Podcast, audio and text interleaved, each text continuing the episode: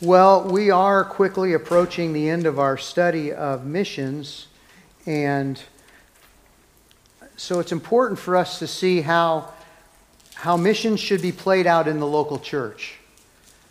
It'd be really cool if God was to call one of you to obedience to the Great Commission and, you know, and, send you across the, the world as a missionary. That would be a really neat thing for our church. It would be a really neat thing for you. Most of what we've talked about so far looks at missions or, or the mission strategy from the missionary's perspective. The reality is that most, if not all of us, though, will not serve as a missionary um, on a foreign field.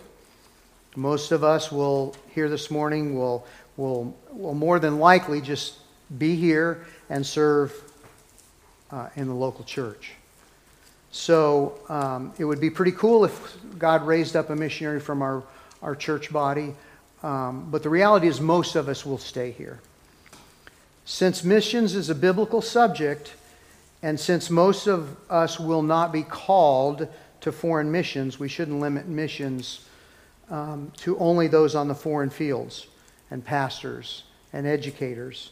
The Great Commission, as we've already seen, applies to all of us as Christians universally. We all have responsibility uh, in the Great Commission. So this morning, I want us to consider how we can be actively involved in missions in our lo- on the local church level. The question then is how can we at Countryside Bible Church be involved in making disciples? Because remember, that's, that is the, the key thing in the Great Commission how we at Countryside Bible Church can be involved in making disciples on the mission field without, actually going to the mission field. The role of the local church in missions is, missions is important because of the New Testament's emphasis on the local church. And so we can't think of foreign missions without connecting it to the local church. As I um, tried to show you the model that we see in the New Testament ultimately is from the missionary is to, to go to make disciples with the idea that the church would be planted in that area. And then they learn and they, they're taught all that Jesus has and, and they're baptized and we and and then that perpetuates itself and they continue doing it. So we can't, we can't, we have to connect it, I believe, to the, to the local church. And as I mentioned last week, the influence of pragmatism and tradition in our thinking requires us to continually bring ourselves back to God's Word for instruction on this. And that's where we find insight, instruction about how Country Church Bible Church's role should be in world missions. So today we're going to look at we're going to look at four roles the local church plays in missions. Four roles. There could be more, but these are four key roles I think that we can see biblically. Uh, four roles the local church plays in missions. All of us sitting here today can can do these things. These are our responsibilities in in the, the roles we play in, in foreign missions. Number one, the local church prays for its missionaries. The local church must be actively involved in missionary prayer because prayer is, is an essential element in the believer's life. I mean, 1 Thessalonians 5.17 says that we are to pray without ceasing, right? So if we're to pray pray without ceasing, then certainly that includes uh, praying for missionaries, right? 1 Timothy 2:1, Paul says, First of all, then I urge that entreaties and prayers, petitions and thanksgivings be made on behalf of all men. So, prayer is crucial in the life of any local church. The question then is how can we pray specifically for missions? What, what are ways that we can specifically pray for missions. And the first one way is we can pray that God would supply missionaries. That God would supply missionaries. As we think of how the local church can pray for missions and missionaries, the first thing we can do is pray that God would raise up and send out missionaries, even from this local body. I said earlier that probably, you know, the likelihood is that nobody will, but somebody could. And the way that starts is by praying that, that God would raise somebody from this local body to, to send out. Turn to Matthew 9, and we're going to read verses 35 to 38. Matthew 9, 35 to 38.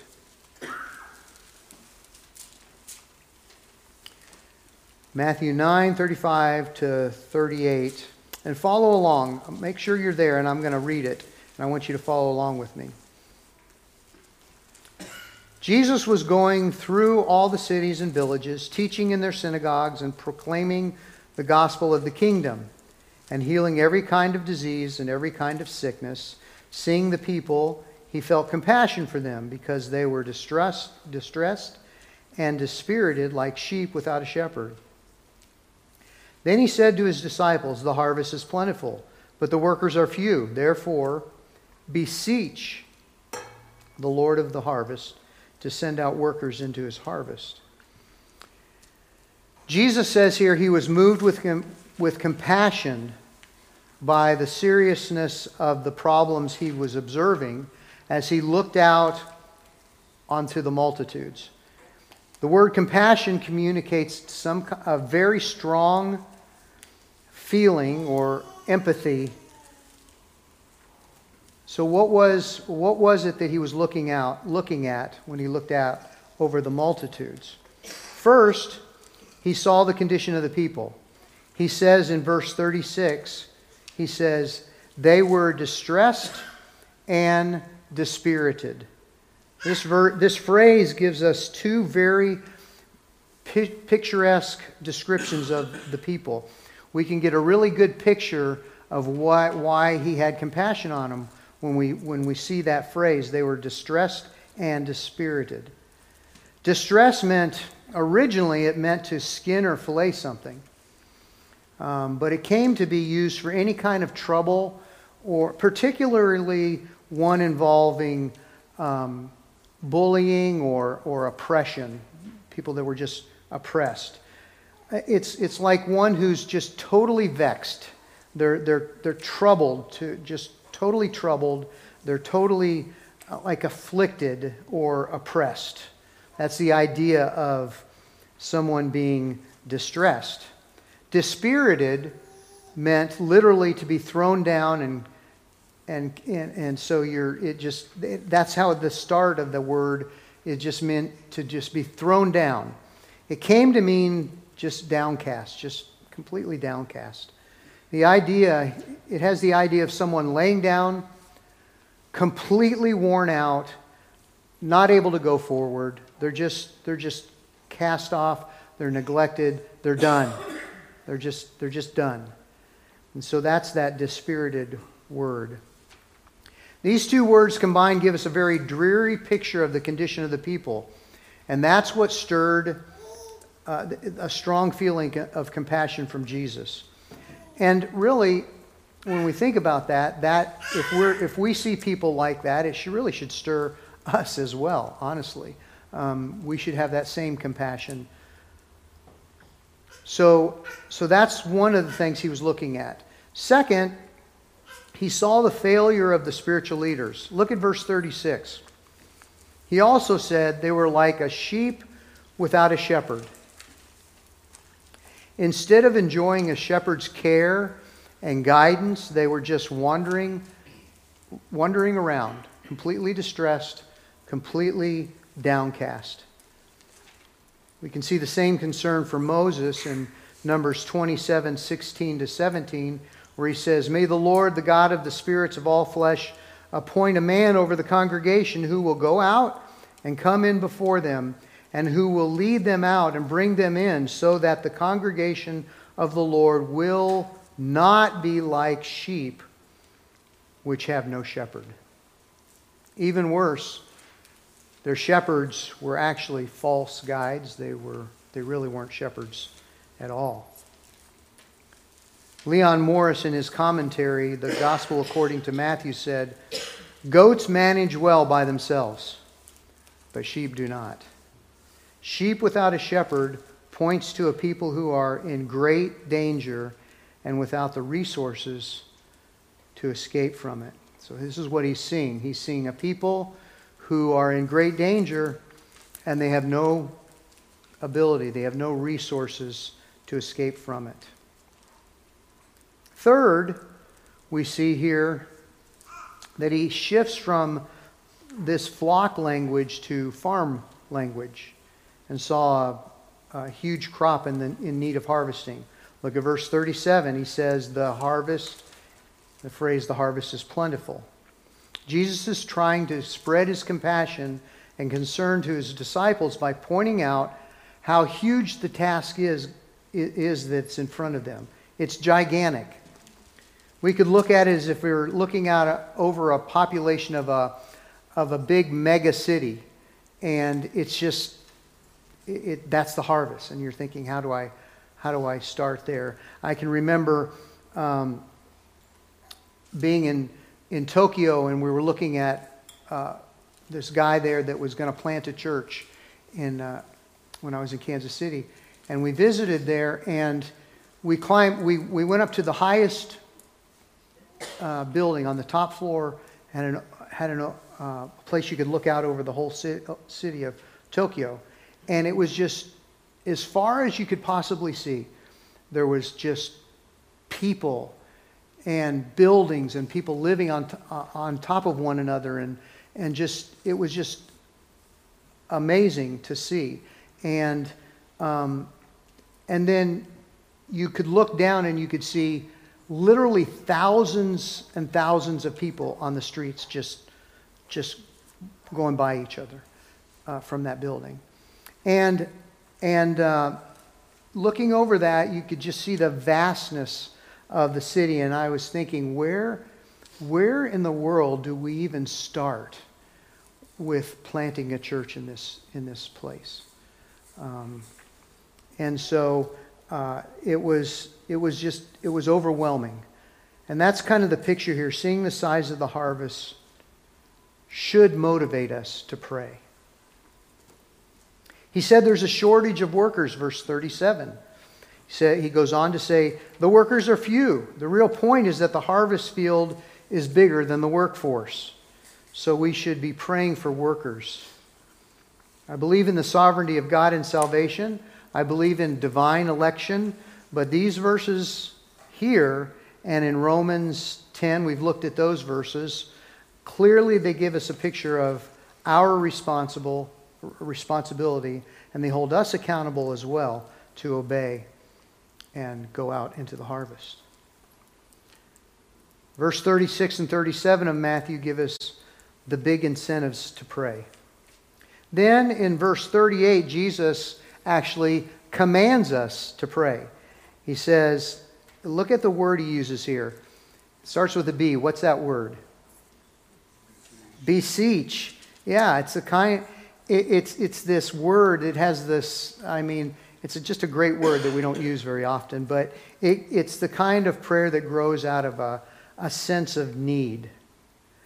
And so he uses that word. We can't pray like that until we can feel the compassion that Jesus felt and sense a burden that was on him as he was trying to reach the people. Clearly, God is clearly sovereign over the harvest. We know that. He's called Lord of the harvest here, and the harvest is called his harvest. So the goal of our prayer is very specific in verse 38. It says, to send out workers into his harvest. The size of the harvest is great, and there's a shortage of workers. Therefore, the disciples must do something. The thing that comes natural to us in America, especially, is the something we're just going to work harder. And but what does Jesus command us to do? He says, pray. Pray. Specifically, he commands us to pray for more workers. If we're serious about the harvest, we'll be serious about praying that God will supply more missionaries. So we pray that God would sim- supply missionaries. That's the first thing that we can pray for. But, but also, we pray for the success of the missionary message. We pray for the success of the missionary me- message. Second Thessalonians 3:1 is kind of a popular missionary text. It says, "Finally, brethren, pray for us that the word of the Lord will spread rapidly and be glorified, just as it did also with you." The word of the Lord is primarily primarily the gospel, but it can't be separated from the entire revealed Word of God. The spread of the gospel is the spread of the Word, whether it's called uh, the Word of Christ in Romans 10 17, or the Word of reconciliation in 2 Corinthians 5 19, or the Word of God in 1 Thessalonians 2 13. So it's a good reminder that the front line of God's work is the preaching and teaching of God's Word. That's the front line. God has chosen the foolishness of preaching to save the lost. In today's world of ministry, we seem to have lost the confidence in the effectiveness of, the, of God's Word to convert the lost. We've lost confidence in the effectiveness of God's Word to conform believers into the image of Christ. But it's God's Word. And I wonder if that's a lack of uh, that, it, that it's a lack of our faith, if it's evidence of our lack of faith or, or a lack of prayer. I don't know. Paul prayed regularly for the progress of the gospel. And why did he do that? Go ahead and turn to 2 Corinthians 4 3 to 4. I think it's essentially it's essential to continually pray that the word of God would have victory in the lives of unbelievers because the devil has blinded the minds of unbelievers, according to 2 Corinthians 4 3 and 4. Somebody have that? Go ahead and read it. And even if our gospel is veiled, it is veiled to those who are perishing, in whose case the God of this world has blinded the minds of the unbelieving, so that they might not see the light of the gospel and the glory of Christ, who is the image of God. So the devil's blinded the eyes of unbelievers. Uh, turn to 2 Timothy 2 25 and 26. He's also taken them captive.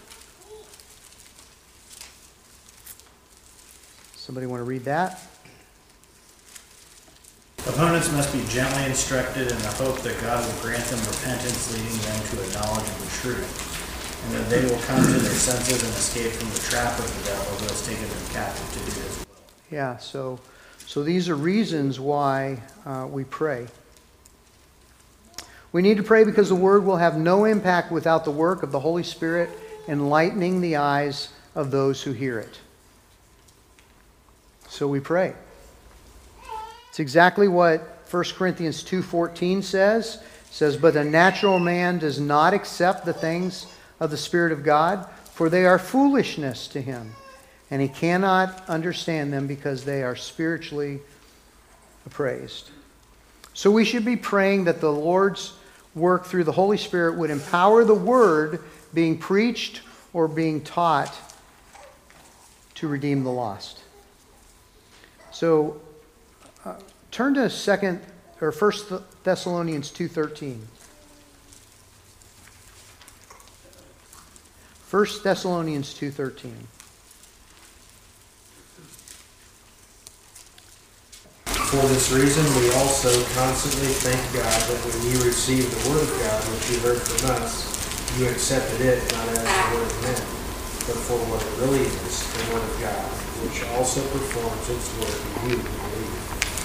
This is a great verse because it shows us that the Word is glorified when it's received for what it is, which is the Word of God, not the Word of men. So we see we have a pattern we can follow as we pray for the work of missionaries around the world. That is, we should pray fervently that the Word would be proclaimed powerfully and sinners would be saved so that the Word would, be, would spread rapidly and is glorified. We should pray for the supply of missionaries for the spread of their message. So there's a lot to pray for just in those two things. We pray that God would supply missionaries. We pray that for the success of the missionary message, but we also pray for the safety of its missionaries. Turn back to 2 Thessalonians 3 1. I think I, I may have read that earlier, but go ahead, go ahead and turn to 2 Thessalonians 3, verses 1 and 2. If you get there, go ahead and read it. Finally, brethren, pray for us that the word of the Lord will spread rapidly and be glorified, just as it did also with you, and that that we will be rescued from perverse and evil men, for not all have faith. Yeah. So Paul he also requests for the Thessalonians to pray for his safety. He was continually under attack from those who opposed the gospel. Uh, go ahead and turn to Ephesians 6 10 through 12. I want you to see what this says. Ephesians 6 10 through 12. Finally, be strong in the Lord and in the strength of his might. Put on the full armor of God so that you will be able to stand firm against the schemes of the devil. For our struggle is not against flesh and blood, but against rulers, against powers, against the world forces of this darkness, against the spiritual forces of wickedness in the heavenly places. So we can be sure that God wants us to pray for those on the front lines, missionaries across the world procl- proclaiming the gospel to the nations because they're engaged in a spiritual warfare as well. Um, and they really have they have real enemies that oppose anything that has to do with the gospel. We see that in, in many places across the world. We see it here as well, but um, it's, it's very evident in, in other places across the world and places that are even closed countries, not even allowed to share the gospel without being arrested. Um, there's a spiritual warfare going on. It's not just, um, you know, flesh and blood that we're, we're dealing with, people who oppose the gospel. So the local church should ha- be actively involved in praying for its missionaries. If we were just to do that only, we would be, we would be engaged in missionary work. But we have another thing here we can do. The church prays for its missionaries, and number two, the local church sends out missionaries. Turn to Acts 13 1 to 4. Acts 13 1 to 4. This is Paul's first missionary journey.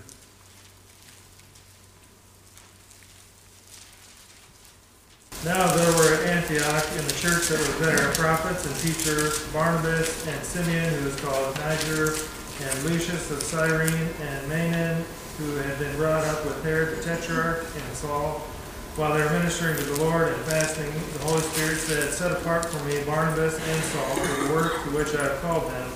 Then, when they had fasted and prayed and laid their hands on them, they sent them away. So, being sent out by the Holy Spirit, they went down to Seleucia, and from there they sailed to Cyprus. Good job with those names and the city names and the people's names there. Yeah. This passage helps us understand that the local church's role in world missions and, and has a very, that is a very delicate balance between the divine and human aspects of sending out missionaries. Verses 2 and 4 show us that the ultimate agent in calling out missionaries is the Holy Spirit. It's the Spirit who makes it clear that Saul and Barnabas are set apart for the work of missions. But we can't ignore the fact that in verse 3, the local church is the mediating agent in sending out missionaries.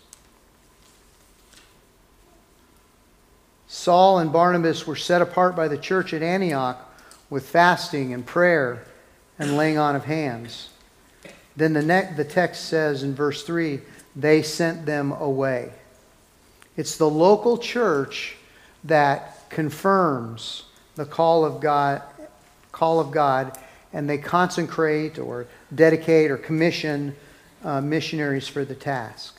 So the, the, the ultimate agent in calling missionaries out is the Holy Spirit. There's a call there, but the local church is the mediating agent in sending out missionaries. Therefore, according to the New Testament model, I think that mission boards should exist to serve the church, the local church. Mission boards are implementing or executing agencies, not sending agencies. Now, it doesn't always work that way, but ideally, we can see that's at least the, the New Testament model.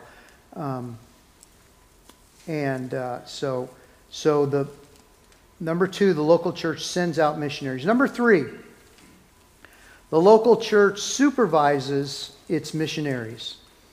Turn to Acts 14, verses 28, 26 to 28. There's no big words in this one, so anybody can read it. Acts 14, 26 to 28. From there they sailed to Antioch, from which they had been commended to the grace of God for the work that they had accomplished. When they had arrived and gathered the church together, they began to report all things that God had done with them, and how he had opened the door of faith the Gentiles. And they spent a long time with the disciples. So here we see that, that the New Testament apostolic pattern was for missionaries to report back to those who had commended them by the grace of God for the work. Since it was the church of Antioch that sent, set them apart to do the work, it was to the church of Antioch that they gave their report. 1 Timothy 3:15 tells us tells us the local church is the pillar and support of truth. It carries the burden of persevering and uh, and preserving and then, and then um, perpetuating uh, the biblical Christianity. That's it's given to the local church. So again, for the New Testament model, I believe the local church has the primary responsibility for assisting the missionary and exercising loving accountability for the, the actions and ministry of its mission, missionaries.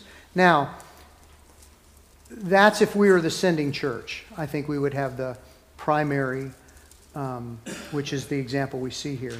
We would have that primary um, responsibility for assisting the missionary, for, for providing accountability to the missionary for, for what their actions and ministries are on the field. So, um, if we are not the sending church, then we don't have that primary responsibility. We are not, we have one missionary here right now, and that is he's in, he's in uh, Israel. We are not his sending church. So the sending church would have that primary, I believe, would have that primary uh, responsibility. So the church, the local church prays for its missionaries, it sends out missionaries, it supervises its missionaries. But that's not all. Number four, the local church supports its missionaries. 3 John 3 through 8. 3 John 3 through 8. Go ahead and follow along with me and I'll read it.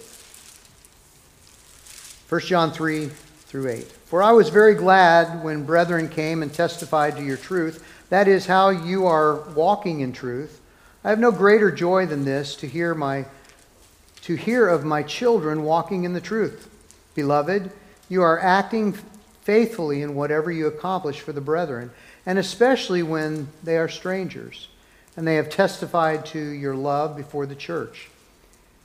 You will do well to send them on their way in a manner worthy of God, for they went out for the sake of the name, accepting nothing from the Gentiles. Therefore, we ought to support such men so that we may be fellow workers with the truth. Verse 7 gives us two reasons to support missionaries. First, it says they went out for the sake of the name. They weren't just people engaged in their own business affairs, they were men who went out for the purpose of furthering the cause of Christ. The name, it says. And second, they accepted nothing from the Gentiles. They were going out to bear witness to Him. For the sake of the gospel, they would not make themselves dependent on the Gentiles. In other words, they wouldn't make themselves dependent on unbelievers for their support. Local churches should support its missionaries who have gone out so that there will be no hindrances to the gospel message proclaimed by the missionary. Verse 6 gives us insight into the responsibility we have supporting missionaries. We are, according to verse 6, we are to send them on their way, and we are in, to do it in a manner worthy of God. Sending them involved providing for their journey, supplying food and money to pay for their expenses, washing their clothes, helping them travel as comfortably as possible. That's, that's in a manner worthy of God. The idea in a manner worthy of God is that we would should treat these servants of God in the same way that we would treat God himself.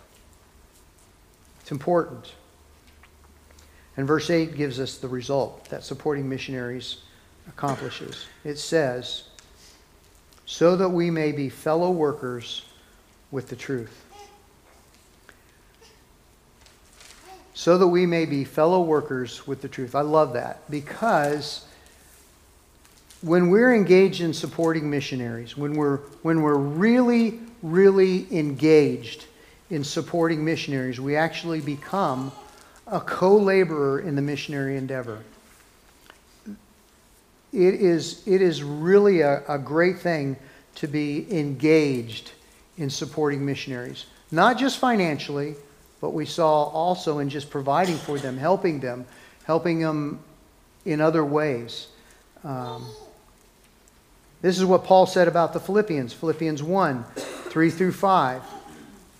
I thank my God in all my remembrance of you, always offering prayer with joy in every prayer for you all, in view of your pers- participation in the gospel from the first day until now. They were engaged. They were, they were engaged with the missionary. First, uh, Philippians 4 15 to 16. You yourselves also know, Philippians, that at the first preaching of the gospel after I left Macedonia, no church shared with me in the matter of giving and receiving, but you alone. For even in Thessalonica you sent a gift more than once for my needs. We may not all be all, we may not all be called to go out to the nations as missionaries. But we should all be using the resources God's given us for the purpose of seeing his name glorified and magnified through those who are called and those who have gone out. We, sh- we should do that. We can't all go. But we can be engaged in, in seeing that happen. So let's, let's kind of conclude this. Number one, we must continue to have godly, dedicated believers who are fully committed to their local churches. That's us. That's everybody sitting here in, at Countryside Bible Church. Because the local church's role in world missions is to pray. We can all do that to pray for missionaries, to send out missionaries. Leadership is involved in that. To supervise missionaries. Leadership at the church, at local level is involved in that. And to support missionaries, and that's all of us can be involved in that. But we must, we must continue that.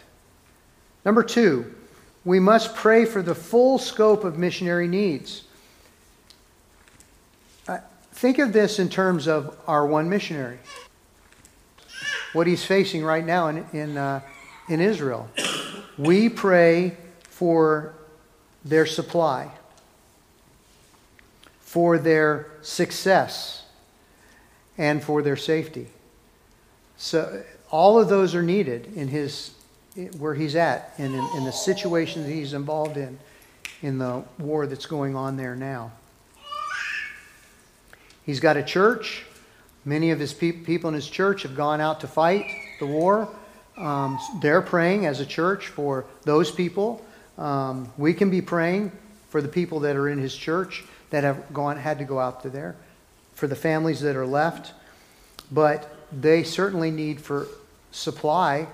Their church is going out to to do um, to to be able to help them by giving um, humanitarian type needs like like bottled water and food to the to the people that are going out there. Um, they're doing that as a church to help them, and so we can pray for that. We can pray for their success as a church in sharing the gospel with Jewish people who don't believe in Christ, and certainly right now for their safety. So we as a church have the privilege and the opportunity to do that. So we should. Remember, it isn't someone else's responsibility. We, as a part of the local church, need to take seriously the responsibility to send missionaries out, to provide for their needs in a, any way that we can, to love them as one of our own, to love them like we would, would love and care for anybody sitting here if they had an issues or, or, or needs, and to keep them accountable to the task of making disciples in the place where God has placed them. It's up to us. It's not somebody else's responsibility. It's ours. Number three, pray specifically for Countryside Bible Church as we become more active in pursuing missionaries to su- support and care for. And then pray about how we can best help supervise those missionaries we support. Again, we're, in our case, we're not the sending church. We don't have the major responsibility of that. But we do have some say. And so, um, so we just we need to pray about how we best can super, supervise those missionaries. And if God were to raise somebody up out of this church, then and we were to send them to the field, then we would have that main response, that ultimate responsibility there.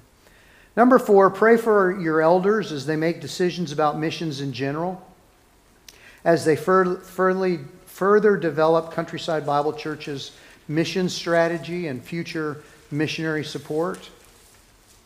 Hopefully, we'll have more than one uh, going forward at some point, but uh, for now, that's who we have. I didn't put this on the list, but I also believe that visiting a missionary out there on the field where they're at is another thing we can do as a church. I think it helps the missionary, it encourages the missionary.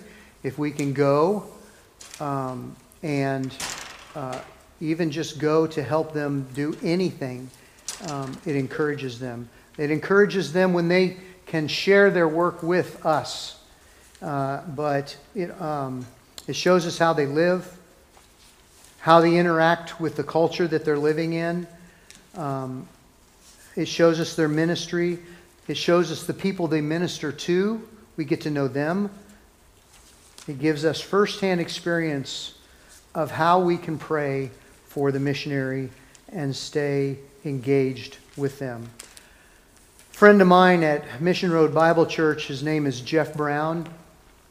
Jeff was a very successful businessman in the financial world, and he, um, he was actively engaged in our church there. And we, uh, we had, I organized a church history tour, and we went um, to, we went from Italy to uh, Germany to, um, to Switzerland, Geneva, and, uh, and we, we, we just went all around as a, and we took a group of people. We had about 20 from our church. Jeff was one of those people. And Jeff, we would, we would talk about the things I've just talked about, uh, supporting missionaries and how we as a church can do that. So we would, we would just, you know, kind of make that a, a mantra of what we do as a church. But, but we took these, this group, and Jeff was one of those people. And uh, Jeff went from place to place, and we were in Geneva. And every place we went, we had a missionary there. And so we had the missionary take us around and show us what they were doing, show us the country, how, how the country was, how the culture was, um, and then what their ministry was. We met people there that they minister to, all of those things. And one of the things I like to do when I go to those fields, if, if they're available, is go to a coffee shop. And so um, we were, I was sitting at Starbucks, Starbucks of all things, at, uh, in Geneva with Jeff. And he says, Bob, I need to tell you something. He said, I, I have heard you guys talk about praying for missionaries um, for years. And he said, I must confess, I have never once prayed for a missionary. Not once. Heard you guys praying. I've been in church when you guys were praying. I personally have never prayed for a missionary. But now that I see what they what the field is like, where they minister, how they the the hardships that they have, even in a place like Geneva where you would think, oh, that's not that's no big deal, but it's a but it's a lost place. People are just lost there. It's there's very few believers in that area of the world. It's right on France and uh, Switzerland come together there, and uh, he said, "I will pray for a missionary every day going forward," and he has, and uh, that was probably five years ago, and he has, and he's became he's become a, a very huge. Um, a huge part of the missions at Mission Road Bible Church, and he's gotten engaged. He's he's he's go, gone to London and worked in the on the um, doing doing evangelism in the in the tubes, the tube system of uh, of London with the local church there.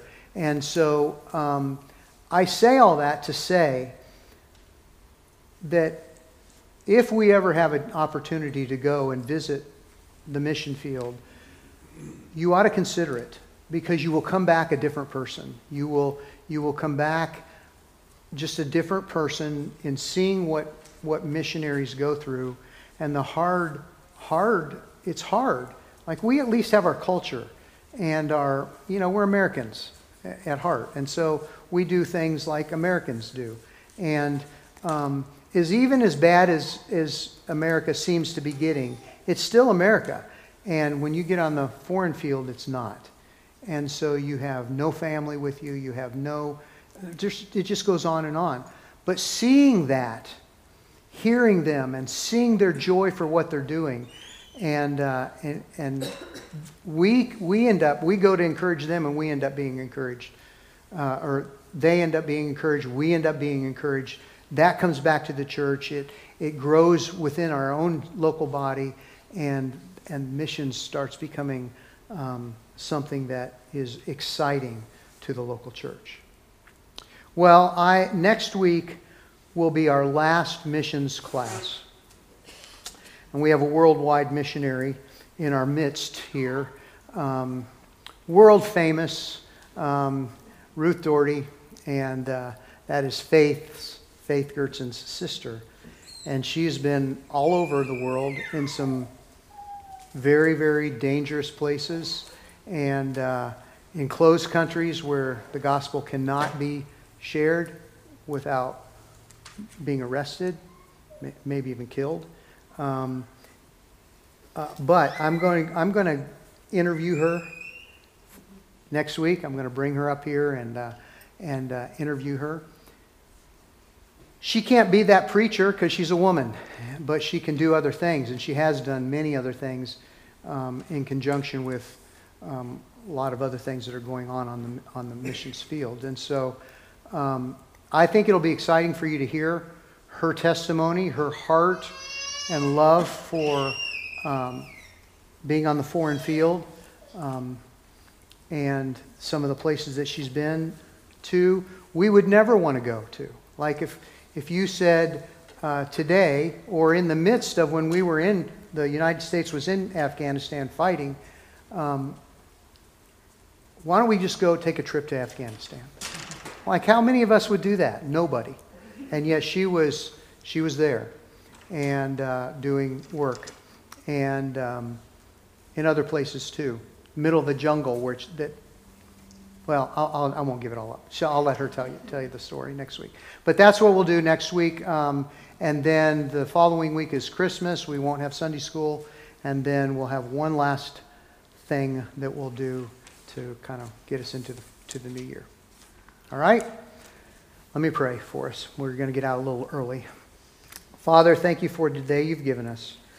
I do pray that you would help us as a church. We have, we have so many things that we can do as a church that maybe we don't go to the field, but we can, we can do so many things. And so give us a heart for those that are on the front lines, missionaries in foreign fields who are trying to carry out the Great Commission work. Give us a heart for them. Uh, so much that we pray for them. We, we support them in every way we can. It's in Jesus' name I pray. Amen. You're dismissed.